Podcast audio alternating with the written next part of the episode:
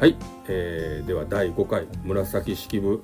えー講座を始めたいと思います、えー本日も私、えー風森歌男のこと、えー歴史家の高堀修二さんでお送りします今日もよろしくお願いしますよろしくお願いします。はい、えー第5回終わりましたね光る君はいへ、、はい、僕的にはまあ面白くなってきたかなっていう気はするんですけど、はいはい先生的あの高堀さん的にはどうですかまあ、フィクションがごっついね、もう駆使されてる んで、ああ、なるほど。いやいやいや、いや、それはそれで面白いですそれよ。はそれで面白いですか大丈夫ですか、はいあのーもうね、だいたいその気になってきましたし。でもね後からあんま 後からもあんま聞聞くんですけあまど腹立たなくなってきた。後からも聞くんですけどね、はいそのやっぱ藤原のなんとかがまたいっぱい出てきましたそうですねね。これもう僕からしたらねもうなんでこんな藤原のなんちゃらなんちゃらわけわからんようになるんですけどいやね、前も、あのね、前ほら、言ったよ、風森さんがね、はい、あの、なんか字幕をした、それあを言うそうそうそう、それラジオ聞いてた方がね、字幕見たら分かりやすかったって僕に言ってくれたんうでんすよ。僕も何人か聞いてましてねそうそうそあれねやっぱり皆さん字幕見ないとわかんないですよグーグル藤原のなんとかは。うんそれででもなんかあの高堀さん的には藤原のなんとかがいっぱい出てくる方が楽しいって聞きましたけ楽どしまあ楽しい ですね。なんで楽しいんですかなんかもうだって分かってるもん僕は。そういや自慢なんか自慢に聞こえるかもしれないけど小学校というかもうたくさんもうよん呼んでるからねもうも区う別は逆に名もない藤原なんとかが出てくると余計嬉しい感じですねじゃあね名もない名もないというかちょちょこっとだけ知れてるあーそうですね人がなんか大概まあでそんな出感じてですかくねる人はもう全部ねはい熟知してま すから。じゃあまた私の、はいえーどうぞ質問からさせていただきますけれども、はえーっと紫式部が倒れましたねそうですね。その時に祈祷師が来たんですけれはどいはいはいはもい最後のシーンでこう祈祷師に物をあげてるんですね、うん多分あれ野菜とかお米とかあげてるような気がしたんですけど、なぜ物なのかと、まあ、お金がまだなかったんですかね、うん貨そうで幣すというまかだ紙幣と貨いう幣かあったけど日本のお金ねうん信用ならんかったらもうなんかビタ銭って言ってるすぐ壊れたりとかね。うんはいお金あったんはあったんですかじゃああの一応校長12選とか言ってうんね作ってたんですけどねあのもう一つ技術がね下手でねこのこのこう人民には行き渡ってだなかった、だってあの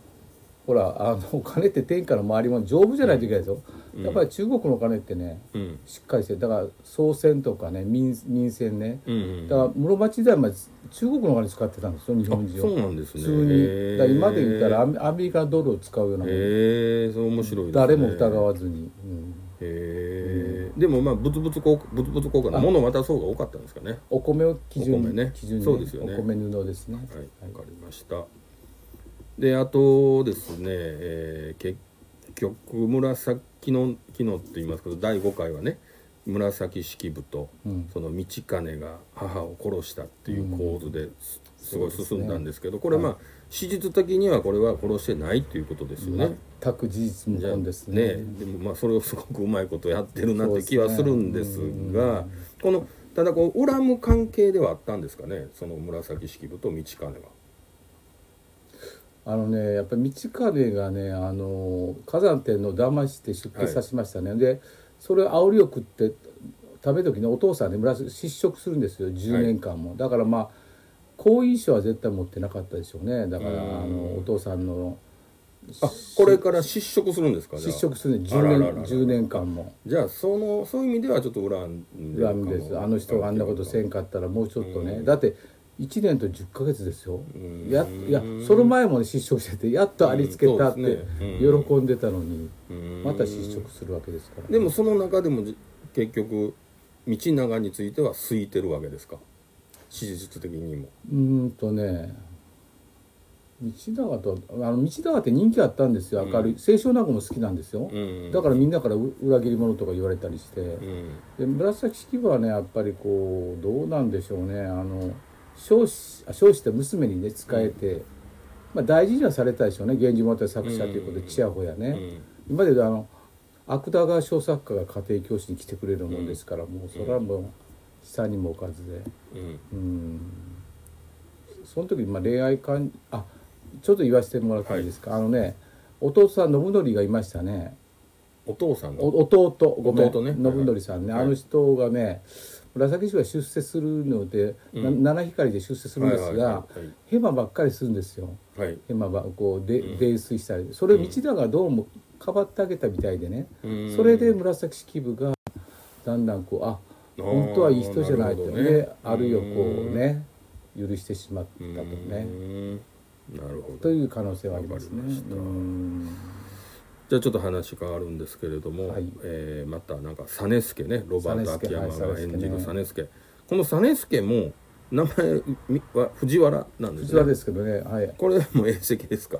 あのややこしいんですけどね、あのはい小野宮流って言ってましたっけ？いや覚えて覚えてないですあのねね、二つ流れがあって、はい長男の方なんですよ。長男の方ね。うん何の長男かあものねわかんないですけど、ただあーもうややこしいな忠平ってのおるんですよね、はい大元がね、はいでふたまあ、2人の男の子がおりまして、はい長男が実頼と言いうまんし実てね、よりねおのおのはいおの宮流ね、はいはいであ次これ男が小野宮そうそうそう、はい次男が諸助と言いましてね諸助はいはい、あの九条流と言いまして九条流ねそこがねやり手なんですよ、うん明るくて腹黒ね、でこう勢力は諸助の方がどんどん行くんですけども、うちはやっぱり長男の家が俺の方が上やでとうんね、さサレスがすごい頭が良くて養子になったんです実よりのね孫だけどね、うんで財産持ってるしやっぱりこう俺俺らの方がもともとは上じゃないかという意識はね、うん常にあったようですね。で藤原家の中ではうん大きく二つそうそうに分かれてると、流れ流れこれはもう女じゃああの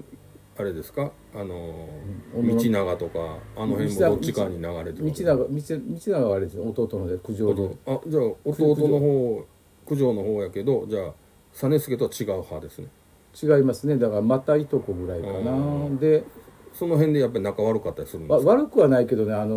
ー最初は実助の方がリードしてたわけですよで道長はそのその九条流のさらに三なんですよ金井の三男のさらに五なんだから、うん下の下ですね、んなんやあんなのって感じでね、うん最初は相手にしてなかったんですけどうも、んだんだん道長が上に行くんで、うんなるほどたただあのまあ言ってもねおも、うん、表表だっては対立しませんね絶対ね、うんただににそう日記でねうん日記であの人悪俺は悪口ばっかり書いてるんですよもう、うん最初僕もね楽しんでたけどね最近最近まだ読読み出してるんですけどねもう悪口ばっかりでようこんだけ言えたなみたいな感うじ、んちょっとこう見方が変わってきまし たね、うんケチばっかりつけるんですね、うんなるほそどわかりましたうはいであとドラマで言ってたのがねはいただ忠信ただのはいただあのただののはいこれも藤原だと思うんですけど、はいはいはいこれがあのねあの妹のよし子がよしこそうそうねそうそう、あ火山天の火山天皇に、うんえーね愛されて愛されてい今のところ妊娠して妊ると娠しましたはいでなぜ出世しないのかっててドラマでも言ってたんですけどねまずですねあの男男がこう生まれると話にならないんですよ正確に妊娠しても女の子なら天皇になれないですからね当時じゃあ、あはねのまだわかんない恋仲になったところで出世はしないかまあですか一ね応可能性は少しもうまあ上がるけど上がるけどうんまず産まないとね男産のん子だらもう変わるってことですね産んでだから男になる男が生まれたらちょっと態度でかくなるかもしれませんけど、まだ妊なる娠ほどしたところですからね、うんであのその忠信関連でね今道長の要は友達みたいな感じはいはいではい4人おられますよねあはいはいはのい中にねこれは将来こう道長のなんか関係してくるんですか関ね係してくるんで、ん結局で全員ね手下になるんですよ、うんもう。あ部下になるんですね部下になってほんでねうん道長の思ってることをやるわけですよこうんうて亭主をやっつけてなるほどもういろんなうん道長が言いにくいことまでこう行動うにんじゃあね今後あの仲間がちょっと出てくる感じ出でてすかくねるってそうででそれをまた実助がね日記でボロクソなわけであーなあるほどいつら結局もうんういるとまでは言ってないけどもううもう本当に忠実に使えてるねってこう嫌味をねうん書くわけですよわかりましたはいであとね先週ちょっと東宮のことについても聞いたんですけれども、はいいわまあいわば帝選びと東宮選びですね、はいこの辺の仕組みっていうのはどうなってたのかなと一つはあの東宮になったら必ず帝になるとするならば東宮選びっていうのが重要やったんかなと思うんです重要ですあねやっぱりそうですか、一応基本的にはなるんですけども、うんまあ、引きずり下ろされた人もいますあの、うん難癖つけられて敗退しね、ううんん、もう自分でもうやめますって追いこ追い込む追い込むんですよ道長やがうてん三条天皇の子供をねうんだから一応まあ予約はされてるんだけどうも、ん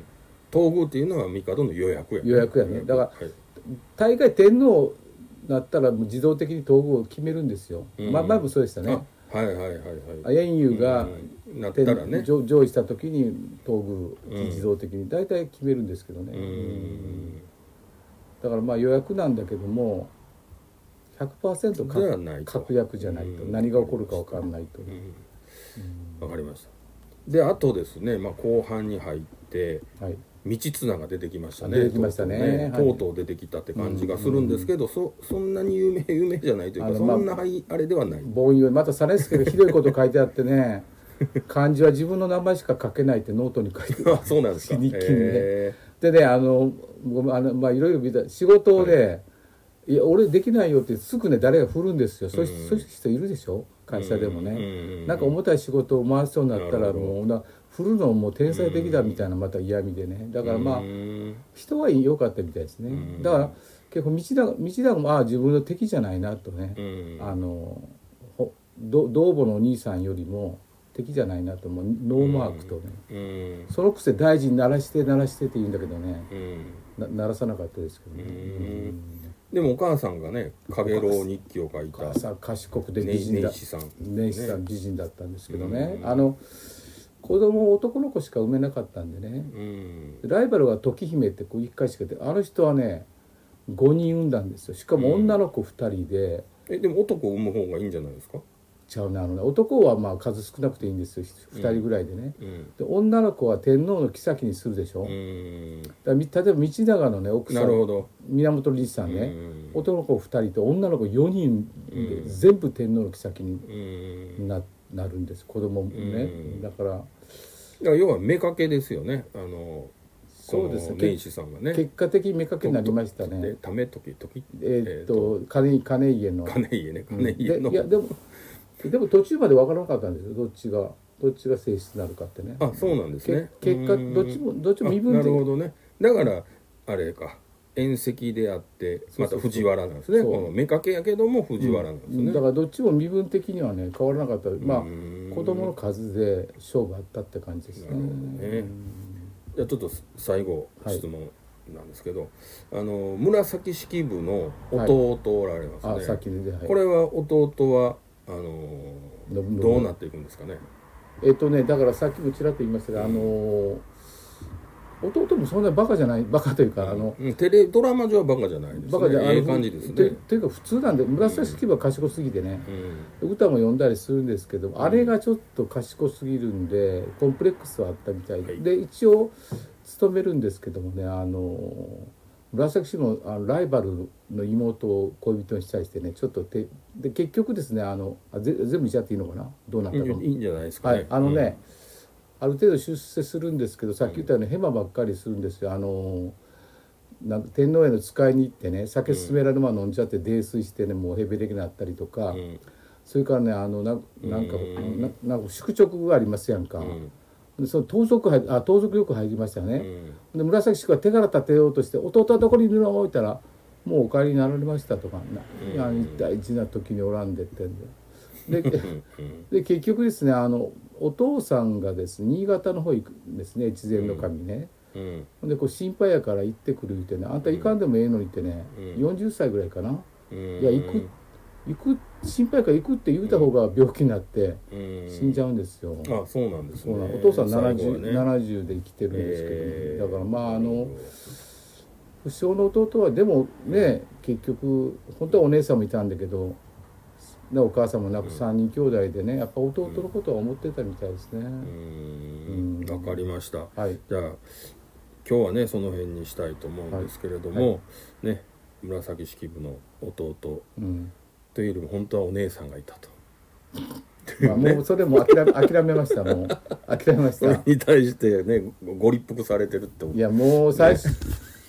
NHK にもね出したんですけど、ね、うわ出した NHK にじゃああってね宇治十条の大井君っていうのがそのモデルなんで すよいやほんでねもドラマなんですからちゃちゃでもねやっぱりこうやっていいことで悪いいやいやいや割っていいことと悪いドラマですよあれはおかしいおかしいいやだからいやでもねドあのラマですからねちゃんと返事聞いてもう諦めてくださいもうねちょいや、ちょ、はいじゃあ返事来ました。はい聞いてください。いやあのね聞いてく、あの、確かに、宇治十条大木モデルなんですが、今回は設定をしておりまあせんとそんなん当然じゃないですいかや当然そうドラマなんですもう NHK の人のでもね手を煩わしてでもどどこの本にも書いてありますよお姉さんとすごいいや大大それはお姉んさんいたからドラマ上外したってまあもこうとです時か間らね,、がなかったややこしかったですよねまああんまりそういうねあれやめましょ